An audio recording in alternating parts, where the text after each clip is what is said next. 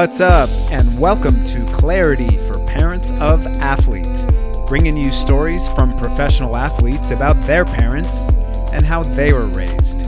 My name is Gabe Nosair from aclearmind.com.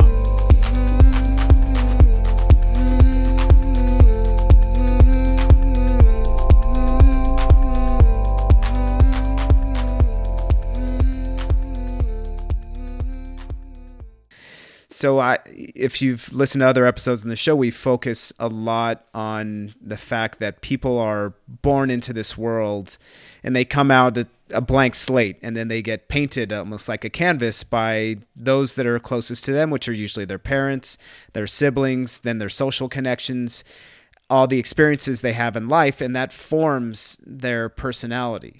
And it forms the decisions they make and it forms the way that they think even which that is what ends up making the they end up making the decisions that they do based on the thinking that occurs on a regular basis and their belief system. So if you could pinpoint a couple things on what programmed you the most in your childhood, what do you think those were? Well, my father was a very successful scientist. He was probably the foremost in the world on meteorites. He has an asteroid named after him. He has a mineral named after him. Keilite was an asteroid, and so he and he was one one of the first scientists back in New Mexico. And we were one of the first scientists in the world. To, they sent him the moon rocks in 1969 to his lab in Albuquerque. It was oh, very wow. interesting. They had they had a police escort. They flew into the airport there, and they had a they had a big uh, armored vehicle with the rocks and two police cars, and they and they took it to the lab to his lab in, in on campus, and uh, he was a very famous rock scientist. So and he was successful, and so that put a little pressure on me. I, I, that made me realize that kind of set my goals of like, wow, I really need to be extraordinary, and that's why I put extra pressure on myself, and that's why I believe I had some of my temper problems was just trying to succeed too much. You know, it was like I had to, I had to look, I had to you know, like with my sister being a successful, a, a great junior, just always having a person in my family that was pretty successful. And I had to basically, I didn't want to be considered the black sheep of the family. So uh, I, I would try to strive so much. And that was, it was good in the sense that I worked extremely hard. And I don't think my last few years in high school, there was anybody in tennis in the state who, who was working as hard as I did and who had these big goals. And I don't think, even in my yearbook, I look back, they say, oh, we'll see you at Wimbledon. But I don't really think any of my classmates ever thought that I would play at Wimbledon hmm. because no one in New Mexico had ever done it. No one has ever played, played at Wimbledon in the main tournament, in the main draw. So I think the added pressure of just my parents' success, my, my dad and my sister, was what enabled me to do well, but it also enabled me to have my drinking problems and, and, and stressing out and having some of my mental health issues. That was that was so it was a double edged sword, Gabe. Mm, wow, that's powerful, and it usually can be. And I, the clients that I work with, especially the athletes, I say, look, you can do things the same exact thing, but from two different mentalities. You can do things from a place of needing to prove yourself and from needing to be successful and or anger and needing to be better than everybody else. Or you can do the same exact training from a place of pure love love of your sport and loving to compete still and loving to be disciplined with your training. And it seems like some people can get caught off onto the other, the opposite side of that fact. And it seems like you did for some of your life while you still love tennis. Yes still had this. Yes, need. I did. I had this need to be as successful as my sister and my father in their field. And I did love the sport, but it became almost too much at certain times. And it affected my play on the court negatively because I, I you know, I, w- I did not want to lose and I would have these temper tantrums. And I was fined a lot on the tour, but I also, I mean, I'm not, I'm just saying these are some of the mistakes I've made. I mean, no one's perfect.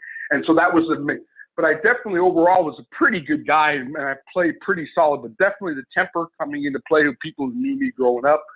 Uh, and I think that, you know, and that was this, that was the problem was just, I had, it was, but it was only inner pressures. No one else really cared. They still like Marky Keil, you know, I had friends and It was, you know, it was nothing.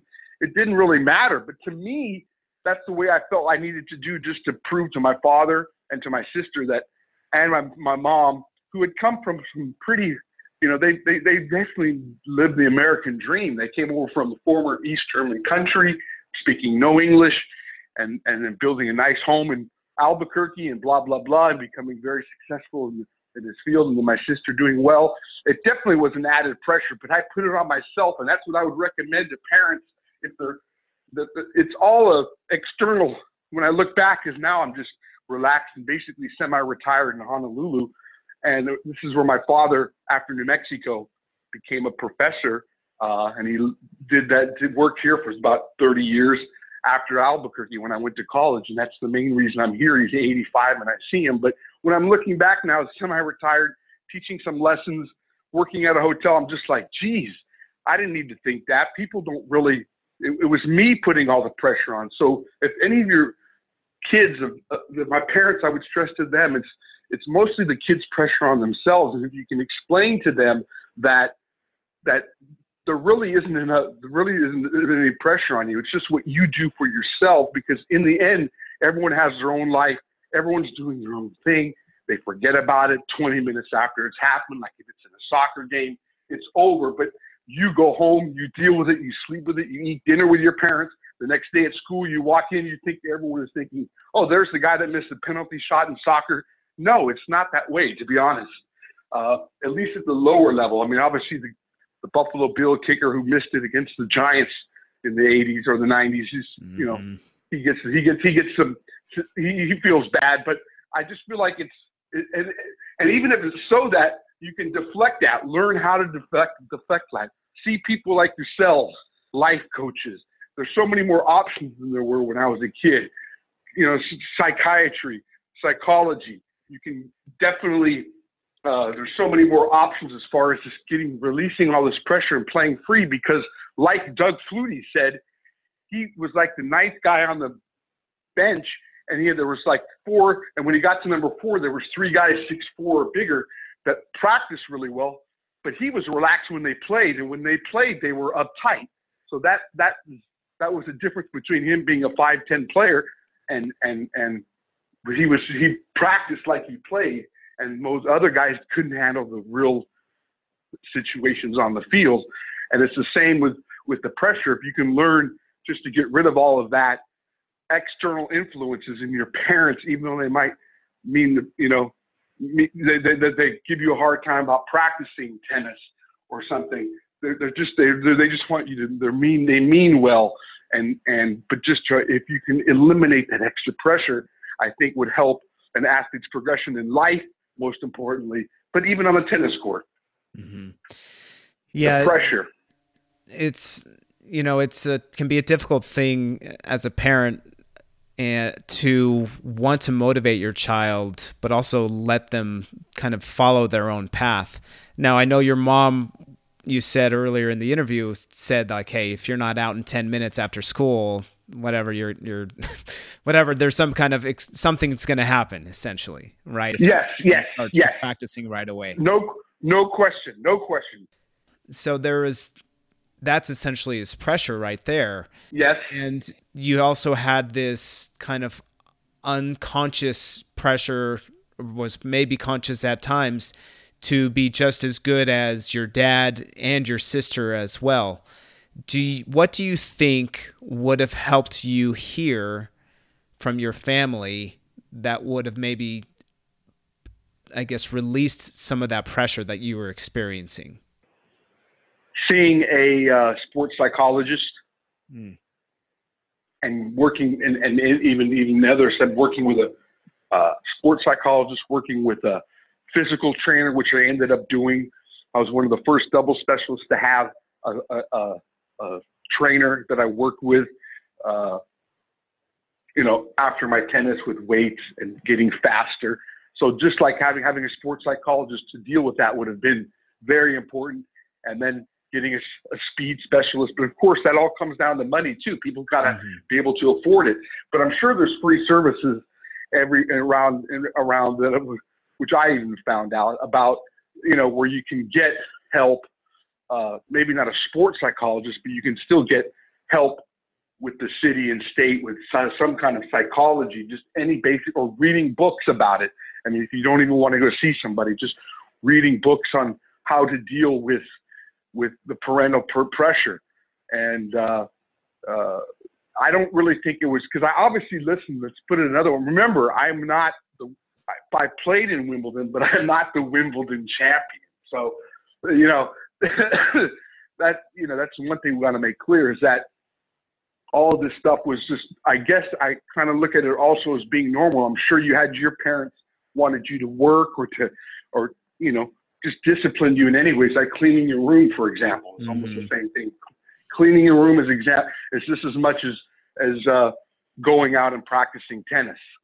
Mm-hmm. Maybe I don't know. I mean, cause it, you know, or eating your vegetables, or or behaving, being friendly to people, uh, mm-hmm. being kind to people can be just the same because your parents want you to be able to be self-sufficient. And if I would have just stayed around the house or went and played with my friends, even though Doug Flutie did the unorganized, see, I did it the other way around. My parents pushed me into some sort of organization of tennis, and that kind of helped me become more organized and just realize that hey, I can do it at each level. And, but it was a slow progression. I never thought I would ever be able to play professional tennis because of uh, it was just a day by day thing, and that slowly just happened slowly. I didn't say at 10 years old I was going to be a pro, whereas my sister probably did, and, and it didn't turn out.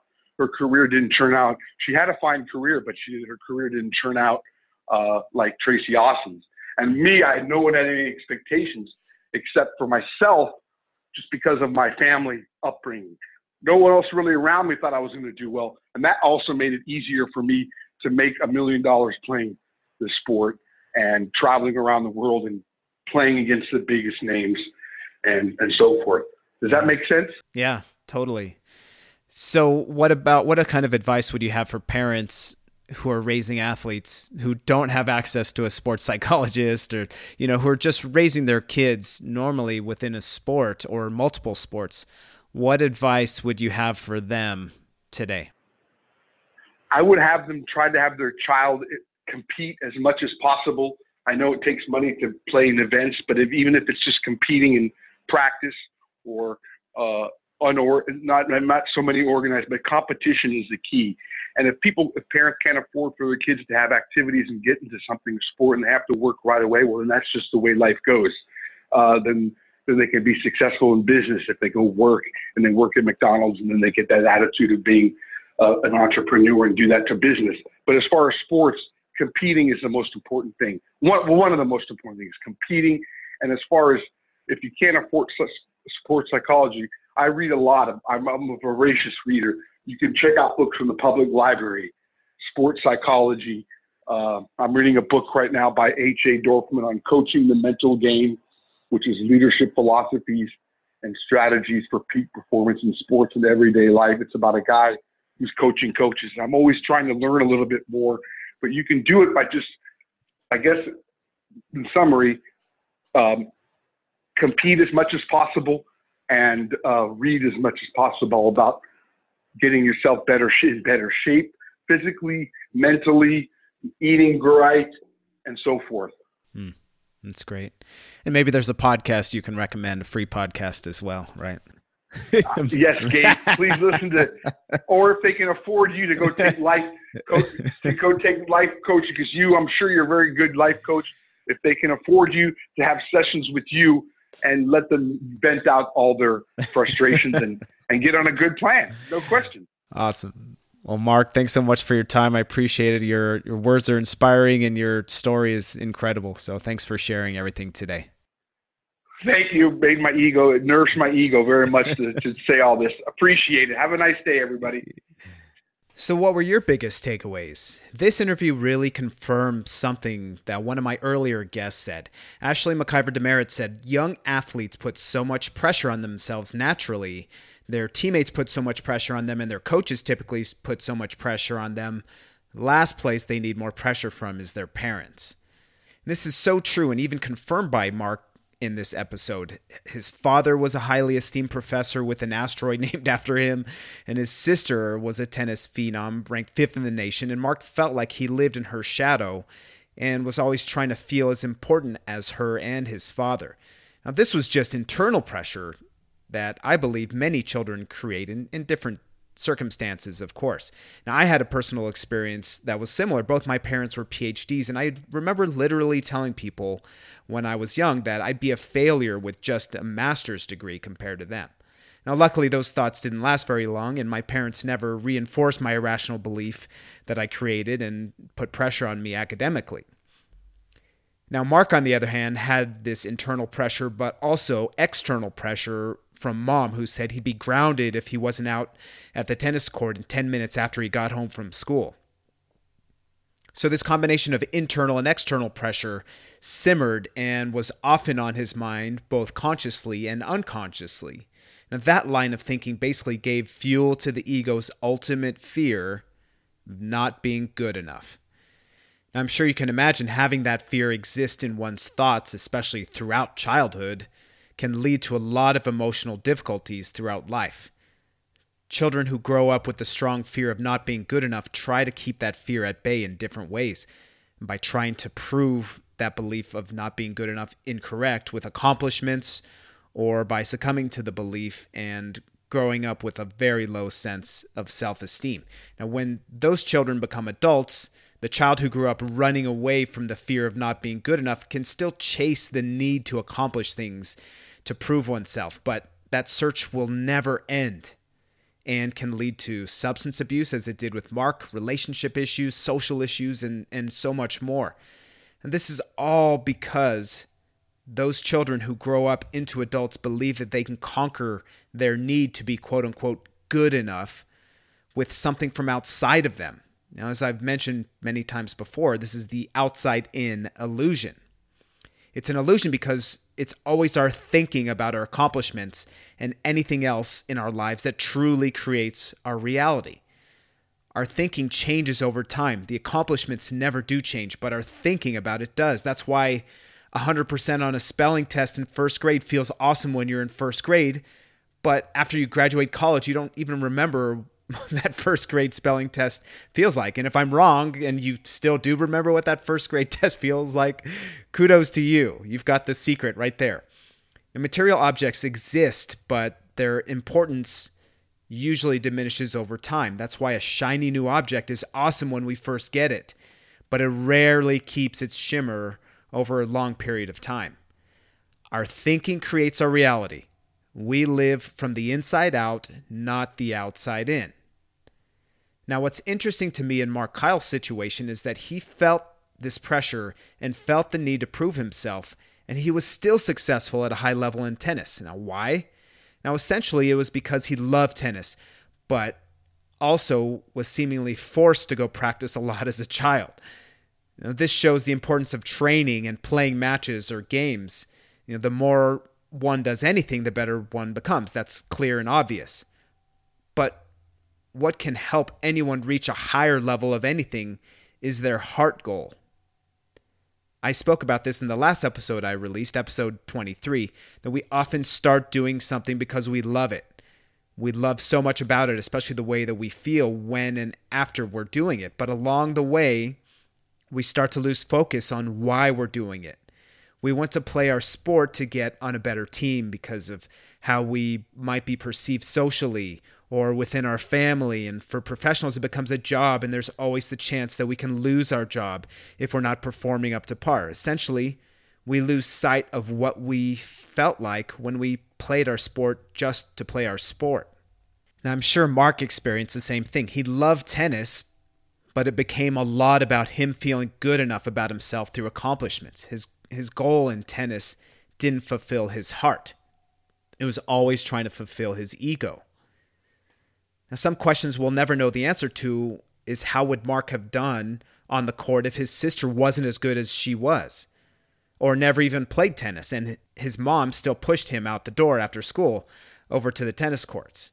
Now, would he still have been as motivated, or would he have been as more motivated without trying to run out of his sister's shadow? Now, what would the effect on Mark have been if his sister was the same tennis phenom that she was, but Mark's mom didn't push him as much as she did? But of course, that wasn't Mark's destiny. So, yes, he had a tremendous amount of success on the court, but as he said in the interview, quote unquote, made a lot of mistakes during his life. So, was it worth it? And I'm throwing out a hypothesis that if Mark was introduced to tennis but wasn't pushed as much by mom, that he might have been even more successful and maybe wouldn't have made some of those same mistakes that he mentioned. You know, we'll of course never know, but all in all, what always seems to come back to me is that these athletes all love their sport on a deep level, and it's basically a parent's job to make sure that love doesn't go away or turn into a different goal besides their heart goal. Put your children in the best environment for them and be a passenger in their car of life and make sure they know whatever they choose to do in life does not define who they are. Thanks for listening. I hope you enjoyed this and wish you a very happy holiday season. Much love to you and many blessings.